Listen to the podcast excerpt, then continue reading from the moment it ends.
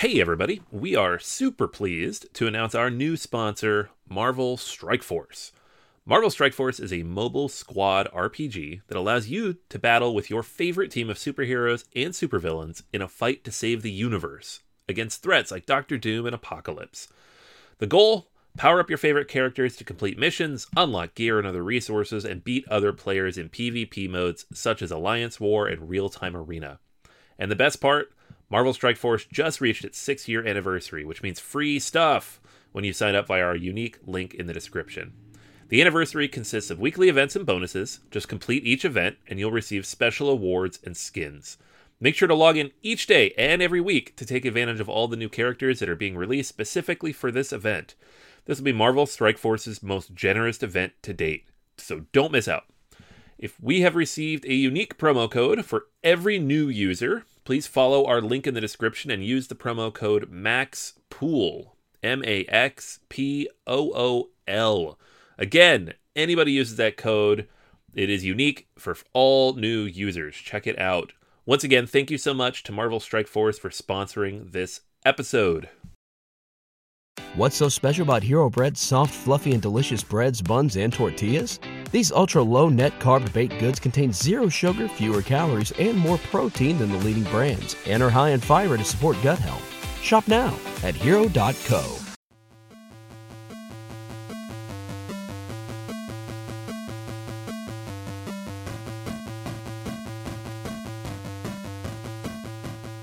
Welcome to Board Gamers Anonymous, episode 199. If you like Talisman, try out these other games. We'd like to thank all of our Patreon backers for helping us bring you a brand new episode.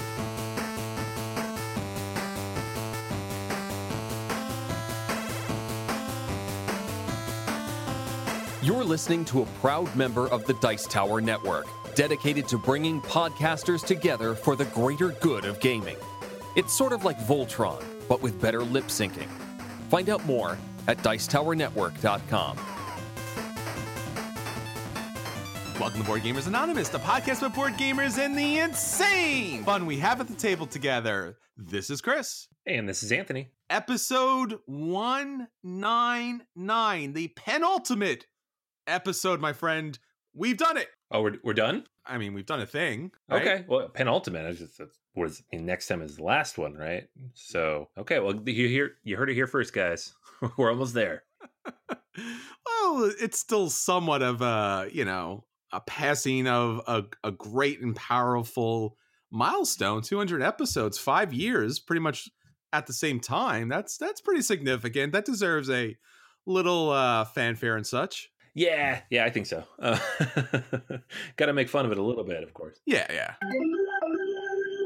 Ah, there you go. See, if we're gonna have fanfare, do it right. It's true. So it's episode 199, and one of our favorite features. If you like Talisman, the board game, try out these other games because if you like Talisman, it's a typical game that you've been playing for a long time. You may not have realized because Talisman takes a very long time to play that there have been other games created since Talisman. Shockingly enough. You you should know that my brother, who I love, he plays Talisman, and you know we've had conversations about board games and how I run a board game podcast, and how about there are thousands of other games that I consider better than Talisman, personally. and we've we've had this conversation before on this podcast. so So now we get to show you what games, in fact, are fantastic if you like Talisman. So we're going to be talking about that for our feature review. And we have so much other things to talk about. Obviously, we got back from PAX. We are going through the great games that we got to the table this week. And we're talking about a lot of the great things, especially that our Patreon backers helped us be able to produce. So, Anthony, we had something going on with our Patreon backers. Why don't you tell us a little about that? yeah, just a little thank you here the the Christmas time. We wanted to run a contest, so uh, everybody who was a Patreon backer was entered. You didn't have to do anything. So another benefit of being a backer. And we uh, we chose a winner, Eric. Eric is going to be emailed with the details of this contest win and what he gets. Uh, really, just gets to choose a game from from one of our lists. So we're going to run these periodically. I mean, it's not obviously the big contests like we did the the top listener games back in October. We'll have another contest here at the beginning of the year, probably that everybody can enter whether you're backer or not. But occasionally, um, we'll have one of these special contests for the, the Patreon backers. And we're actually getting decently close to that milestone, you know, just a few more backers, and we'll get to the point where we'll run those contests a lot more often. So if you're interested in that, if you like the contest thing, if you like the uh, hit of adrenaline every time your name may or may not come up, check that out because A, we'll have them regularly, and then B, if enough people hop on, we'll have them frequently.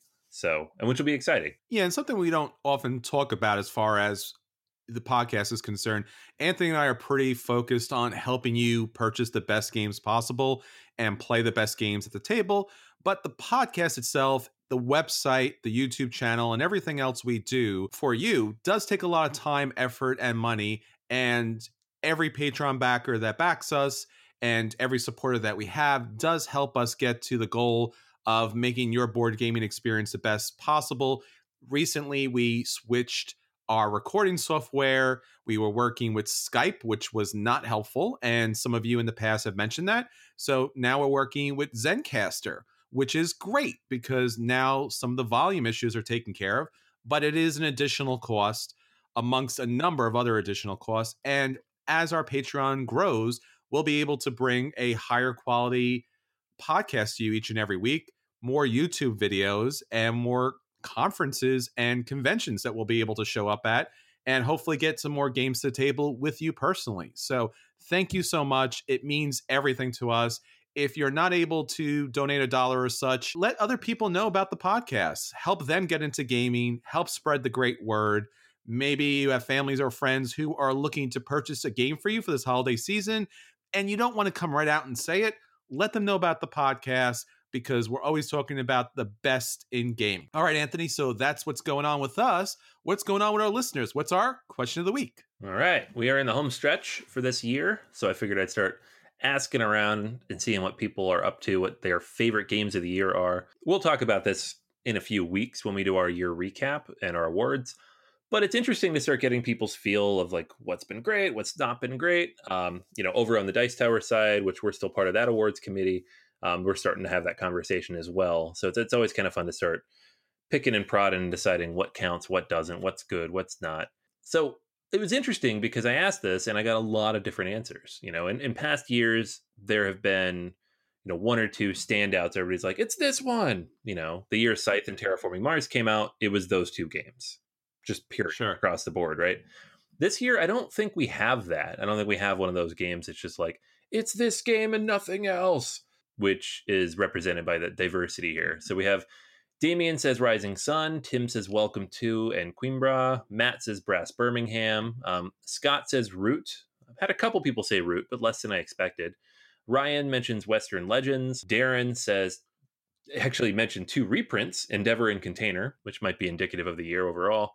Andrew mentions Newton. Cindy mentioned Prehistory, Coimbra, Roll Player, Quest for El Dorado, Clank, grades. Obviously, not all those are new, but obviously, you know, lots of different diversity here. Some of the other games around people are throwing around. Cryptid, I've heard that one a few times. Decrypto, uh, Chronicles of Crime is another one that people are starting to, to pick up. Rise of Tribes, Spring Meadow, which is you know a puzzle game, and thank you, Chris, for mentioning Spring Meadow as well as Palm Island, two games that I love. So lots of interesting stuff. I don't actually know what my favorite games of this year are going to be just yet. There's, a, I mean, I have a short list in my head, but I don't know if I've picked my one. Whereas in the last two, three years, I feel like at this point I knew what my number one game of the year was, or at least my number one and two. Where do you think you're at? As you mentioned, it's pretty challenging. It, it seems like it's been many, many years since Rising Sun came out. So when people are like, Rising Sun is a great game this year, it might be number one, I'm like, Rising Sun came out this year? it just seems like a world away. And I think that I would have my list if it wasn't for PAX Unplugged. Having the opportunity to play so many of those different Essen releases really changes things up. And so many people are, are getting games to the table because a lot of the Kickstarters are being fulfilled right now.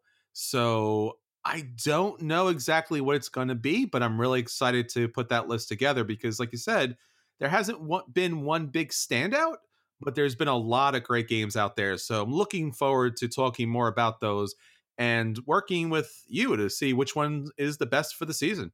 Yeah, yeah, I think it's not going to be like again. The last couple years, it was really close. Like maybe you picked one and I picked one, but we're both like those were our one twos. I think this year might be a little bit more varied. So it'll be interesting. It's true. All right. So if you'd like to get in on the conversation, and man, we really wish you would, check us out, reach out to us on all of our social media platforms.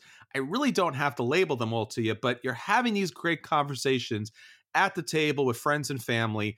Bring them over to us so that we could talk about them on the podcast, make you podcast famous at your table. It's a lot of fun. I was just talking to our friends Daniel and Paul recently about this, and there is just so much board gaming goodness out there. Don't keep a secret. Bring it out to us because we really want to hear from all of you out there. So many great places to reach out to us or just drop us an email. Love to hear from you and love to meet new people at the table. All right, Anthony. So that's what's going on with our listeners. Let's get on to our acquisition disorders. All righty. Cool. I'm going to talk about a super old game that I, I, just have never gotten a chance to play. And this is one of those grail games that it's been out of print for a while. So I haven't even thought of getting a chance to play it. But Die Macher is being reprinted by Spielworxx in, May, I think, May of next year. So it'll be up hopefully soon. Start seeing copies floating around. I know Spielworxx stuff has been showing up in the Board Game Geek store. They've been selling it over here in the States. So I'm hoping they get some copies as well. The thing about Spielworxx is that they only print a thousand games at a time. And this is actually a lot of those games stick around because they're expensive because Spielworxx prices are very expensive, like 100 plus dollars. This game, Die Macher, is one of those, like I said, grail games that everybody's always trying to find. I don't know if it'll stick around that long, so I'm going to keep my eye on it. The game itself is about German politics, um, and it is about as exciting of a um, a byline as you might expect. You are one of the national political parties, and you are trying to win various different political races throughout the different regions of Germany. And the funny thing about this game is, it's actually originally developed in the 80s, and it was just about what old West Germany, but they updated it in the 90s uh, for the full like reunited Germany, and that's when it became playable with five players. So, and that's kind of the version of the game most people think about is the one that was recommended by the Spiel des Jahres committee and everything else. I've never played it. I would love to get a chance to play it, but it's also one of those all day games. Uh, you know, can take you know four to six hours. It's definitely on my list. I'm probably going to snag a copy. I don't know if I'll ever play it, but I'm looking forward to finally have it in front of me. Yeah, thanks to our friend Dave. I actually picked up a copy of this at the World Board Game Championships. I think about two years ago, and I was really thrilled because there aren't that many quote unquote grail games still left out there that people haven't gotten their hands on or haven't been reprinted at this point. And this seemed like the game that was never going to be reprinted because, as you mentioned, it seemed like a very esoteric type of topic in a hobby that's very esoteric to begin with. Yeah. so I was like, I got this. I would never see it otherwise. It's amazing. And I have not been able to get to the table because it does take a very long time and it's quite complicated. But maybe now with the game coming out, I'll kind of bring up the buzz and people would want to get to the tables. So excited for that nonetheless. Well, just briefly, I want to mention because I know Anthony's a big fan, and if our acquisition disorders are any, they are a way in which I able to get my friends to spend money on board games. Power Grid is getting a quote unquote recharge version. This is going to be their 15th year anniversary edition that is going to have slight updates, slight changes to the rules. It's supposed to make the game a little tighter, a little more interesting, and still the amazing power grid that Friedemann Friese has put together. So if you have never picked up Power Grid, you probably want to pick this one up in 2019. It's definitely a great game. It might be something that you kind of shied away from, like Die Macher. So come back, check this out in January 2019. Anthony owns, I think, pretty much most of the power grid out there. So I think he might want to pick this one up. I don't know. I don't know, man. It's not. it's it's not enough differences. Uh, I mean, they're gonna like find a way to make it just different enough for me. But uh, I have so many Power Grid boxes on my shelf. I don't know if I need another one. We'll see. Yeah, the only thing I could say is Rio Grande Games and Friedemann Friese generally haven't been those type of people that just like, hey, we're gonna change this little thing just to make you buy something again. I mean, come on, people. They're not CMON. Burn. well, it's not like any of us to back Blood Rage expansion. We weren't we weren't going to bring that up. What are you doing?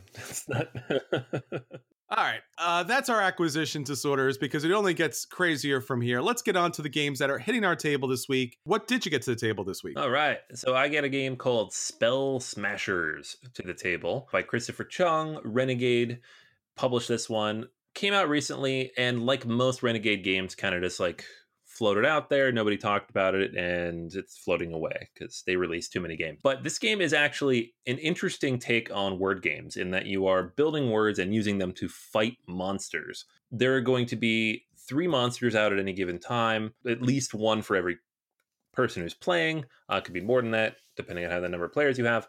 And each of them is going to have a certain amount of health that's printed on their card, which will tell you how many coins to put next to that monster. Uh, when you attack it, you are basically building a word with the cards that are in your hand, and the attack value will be printed based on the different levels of each of those individual cards. The there are different elementals in the attacks, which might impact certain monsters more or less than others, depending on how you draw them. So interesting little things like that. It's not that strategic, but it's stuff to think about. It's not just like build a word, score the points.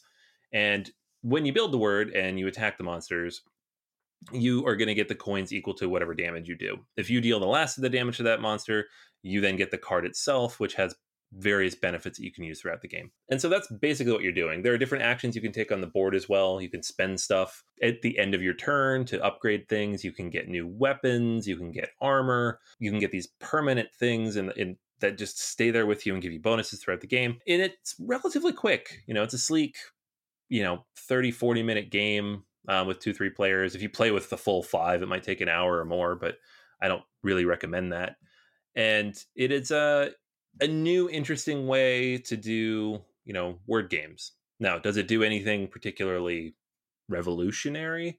Not really. I mean, this is kind of this is kind of what I end up saying about almost every Renegade game I play these days. Is it's fine, it's well polished, it looks good, it has good table presence I enjoyed it, but I don't necessarily recommend buying because none of them really stick, right? They're not like these uh, mind blowing, game changing things. And, you know, they're churning out whatever 15, 20 games a year right now. So that's what's going to happen. They are one of those companies that's playing that four to six month window and they're playing it hard. So the game's fine. It's a play. If you really, really like word games, there's a lot of them out there. If you really, really like word games and want it to have a fantasy theme and want to attack these monsters, you know, maybe this is the one for you. But there are other word games that I would probably play before this one, like Hardback. It does have a solo mode, like a specific board on the flip side of the uh, the main board with its own unique um, way of playing the game, which is kind of fun. But again, nothing revolutionary there either. So it is uh, well worth checking out if you're a word game fan, uh, and for everybody else, it's it's not too bad if you get stuck playing it. So that's Spell Smashers. Yeah, I'm really disappointed because I really like the artwork here, and it's a little bit of a twist for a quote unquote boring word game. So I'm not terribly surprised because Renegade produces really nice games, unfortunately at extremely high price tags. So seems a little bit on the bland side. So yeah, I mean, I just want more. If you're going to go to the trouble and build this whole fantasy thing around a word game, and the basic mechanics of the word game are you have a hand of cards, you make a word out of them, and you score a certain amount of, you know, in this case, damage to attack something with. But that's pretty much every word game, right? More, give me more. Put some strategy elements around it. Make the weight a little bit higher. Do something that makes it stand out from all those other ones, other than just the theme, because that's what it is. It's just the theme is a difference, and I don't. For me, at least, it's not all right, so talking about raising the bar a little bit is the new expansion for Great Western Trail. It's Great Western Trail Rails to the North. So what we're looking at here is a new expansion mm-hmm. from Eggertspiele, and it adds two, I, I would say, two somewhat minor things to the game that actually have a big effect on gameplay. Now, first off, there is going to be a small little board that you're going to add to the bottom of your own player board. This is going to have two separate areas on it. One area is going to have an opportunity when you take an action to be able to place a little house, for lack of a better word, on a space on the top of the board, and then obviously you can uncover the second action, so you can even make that more powerful and place two of those houses down. On the right side of that little small board will be these little houses that you'll be able to place out on the board, and when you do reveal them, you'll have an opportunity to score additional victory points. Now, the board itself, that strangely enough, kind of folds over the initial city track that you find with Great Western Trail because now what this is doing is opening up the Northeast. So you have Chicago, Detroit, Cleveland, New York, and such. So there's some different paths to victory here. And each of the cities now, when you place your disc on them, it opens up a track to a certain section on the above board to more cities and more places where you can place these little houses and in some cases discs so you can capture other cities. So instead of San Francisco being all the way at the right, it's now a connection from Chicago. So you have to be able to go to Chicago, place your disc there. By placing houses in the little teal green area on the top, you'll be able to have an opportunity to place a disc in San Francisco if you meet the conditions. So this adds a little more complexity to the game because throughout you are not just building those bottom rows and trying to score as many victory points and as much money as possible, but you're also trying to locate the best cities to open up other sections of the top board. Now, as I mentioned, the top board has cities, the top board has some special abilities. When you place the houses out there, they'll give you victory points, they'll give you special tokens, and it'll just add more to the gameplay. Now, while I was glad that they added something more to the game because what I found I had a problem with with the initial gameplay was you have a cowboy track because basically what you're doing is herding cattle. You have an engineering track because obviously you're building tracks. And then you have a builder track because as you're walking the cattle through the area, you come across a number of different buildings that are going to give you special abilities or hinder and slow down and gain you money from your opponents. But the builder track was very weak. So having this top track kind of allows more building to take place, which is a positive. What's a negative about this extra track and how it tries to change the gameplay is now because you have these houses that go on the top to score victory points to get extra tokens and allow you to build for free in some cases, it slows down the game dramatically. Now, I was playing with gamers who've played this game multiple times, and I was able to get this game to the table multiple times with the expansion and it just goes on and on and on. And one of the good things about the game, at least the base game was it was very quick to play.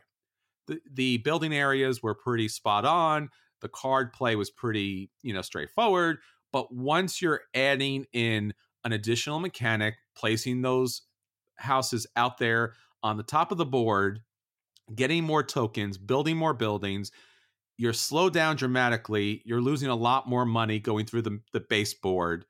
You're doing a lot more actions in the game, and it's not making the game any more fun. Typically, when I buy a base game, I always buy the expansions, even sometimes when I haven't played the base game yet, just because I it's a rare situation where the expansion makes the base game worse. This is that exception. And this expansion makes the base game worse. So for Great Western Trails, Rails to the North, it's a solid dodge of all costs because the game plays well for what it is, it plays fast for what it is. This just adds way too much to the game, doesn't make it more fun. It just bogs it down and it really just grinds to a halt. Interesting. Uh, why would they do that? Like, what's the point of making the game longer when you're when you're already talking about a game that's, like you said, it's pretty streamlined. It's not super long, but it can go longish. I mean, it's a you know medium heavy game. Why why turn it into one of those slogs? Who's asking for that? I can't imagine. I mean, the only thing I could think of is that they were trying to beef up the building track a little bit. But when you do that, you're putting more buildings down, which takes money away, and it takes more travel movements to move through the bottom board. So this game went crazy long. And I was like, all right, maybe it was the first time we played it. Played it again, same thing. And I'm just like, what's going on here? Because basically, what you're doing, instead of just building the best victory point conditions, you're building minor victory point conditions so that you can build to the top track which is really it's not anything different if you take a look at the visuals of this it's nothing different than what you've played previously so it doesn't add something new and dynamic it's more of the same which typically for me is a play because if you if you get more of the same of something you like that's a play when you get something more of the same that slows the game down to a grinding halt it's a dodge and in this game, it's just a hard dodge for me. It just doesn't work. All right, so that's everything that's been hitting our table. So, Anthony, let's get on to our feature review. So, for our feature review this week, we are talking about one of the board game classics of all time. Not only can you play it in cardboard fashion, but it's also an online in a number of different iterations. It is Talisman, classic game, endless numbers of expansions that go along with, and really brings D and D to the table. So, we are going to talk about Talisman, its mechanics, and what great games you could pick up that utilize those great themes and mechanics in maybe a better way or just maybe in a way that you haven't thought about before. Why don't you tell us a little bit about Talisman and start us off, Anthony? All right. Yeah. Talisman is, well, it's basically a roll and move game where you have random encounters as you go throughout the game. It can take an hour, it can take eight hours. It's one of those beer and pretzel games. People sit down and play it for an evening and hang out and it makes sense like if you're normally role playing or you know something like that and this is kind of a board game that you can kind of get a similar feel thematically but not necessarily be super invested or have you know brain burningly complicated. There are over half a dozen expansions for this thing that add different elements and change things up and give you different options but at the end of the day hmm. you roll dice you move and you hope you don't die. So for those people who enjoy that and who want something similar, or even better, for people who have friends who enjoy that and want to get them into other games that have a little bit more meat on their bones, we figured we'd share six games that have similar thematic elements, some similar ideas, or at least concepts or feels to them. And that way you can kind of start maybe easing your way into different types of board games or if you're just you know burnt out on talisman and want to try something else. The first one i wanted to mention is runebound third edition and the reason why is that when i think of talisman like if you were going to make it a strategy game like a really decently you know engaging one this is the game that always pops into my head is runebound. Runebound's been around for a little while. It's based in the Terrinoth universe um, from fantasy flight and this third edition really kind of streamlines and upgrades and and brings a lot of things together and makes it a lot of fun. You are moving around a map. You are doing a lot of exploration. There are random encounters. So, a lot of the same ideas as what you see in Talisman in that way. It is a fantasy world, of course, but there's different types of things you encounter. So, there's exploration encounters, there's different kind of social interactions you might have, and then, of course, combat. The combat in this game is interesting. You have these little chips that you end up flipping. They're kind of like pogs almost. They're not dice. So, if you are looking for something that is not so much dice based, here you go, but it's still not deterministic. It's it's random to some degree. Runebound has that in spades. Lots of different hero options. The base game only comes with a couple of adventures, but there is an expansion that brings in a third, um, and those are all pretty meaty. And in terms of game length, you're looking at a two, three, sometimes even four hour game. So it's another one where you can sit down and have fun and do lots of cool stuff. Hundreds of different skills you can upgrade, buy from the market. Lots and lots of good stuff here. The game out of the box comes competitive, so you will be playing against each other to some degree. The Unbreakable Bonds expansion, which I highly recommend if you're going to pick this up, makes the game co op and also introduces a solo mode. So if you want to play the game alone, both of which are very good. That is my recommendation if you're looking for kind of a all in adventure uh, type of game that replicates some of the ideas of Talisman, but still has a bit of a competitive edge to it. Um, Runebound Third Edition. For my pick, one of the great things about Talisman is its adherence to the really deep and rich fantasy culture that comes along with D and D games. So I want to look for something that's fantasy based and also utilizes the player versus player and the player versus the ultimate baddies that are on the board as possible. So an upgraded version and a, probably a better version would be Arcadia Quest. Now, Arcadia Quest utilizes a team of three adventurers in a dungeon like setting. So, right off the bat, we got fantasy all the way, special weapons and spells. You could have mages, you can have rogues, you can have clerics, paladins, and you're fighting against demons and orcs and all types of monsters in this really great bash them up. So, you are fighting other players in their teams. You are competing for certain goals. So, just like Talisman, where you're trying to get to the center of the board and defeat the baddies and win the day, same thing here each of the different scenarios in the game has one particular thing that you need to do, ideally, and a lot of other objectives that are going to score you points. Now, unlike Talisman, you don't kind of get locked down or get turned into a frog and just shut down for much of the game. Since you do have three characters here, you can get killed, you can get knocked around, but you got a team to support you. The board is awesome, and it also comes with a great campaign mode. So play one of the scenarios or play all the scenarios that branch off really great d&d type of experience arcadia quest all right next up for me is uh, another game from CMON is Zombicide Black Plague. This is what I think of when I think of, hey, beer and pretzels, but not necessarily talisman. So, um, what you get with Zombicide Black Plague, you get the classic Zombicide formula, but it's been upgraded, streamlined a little bit. Um, I find it much more interesting and engaging. There's more decisions to be made, but in the end of the day, you have a console of your survivor. You're going out there. You are blowing up zombies left, right, and sideways. This is a cooperative game, so it is not um, necessarily, you know, there's no like single winner, but you'll be fighting waves of zombies. You'll be dealing with, you know, if you have the upgraded versions, there's werewolves, and now they have orcs as well in the Green Horde version of the game. Dozens and dozens of upgrades and different pieces of equipment and spells you can attach, you can level up your character.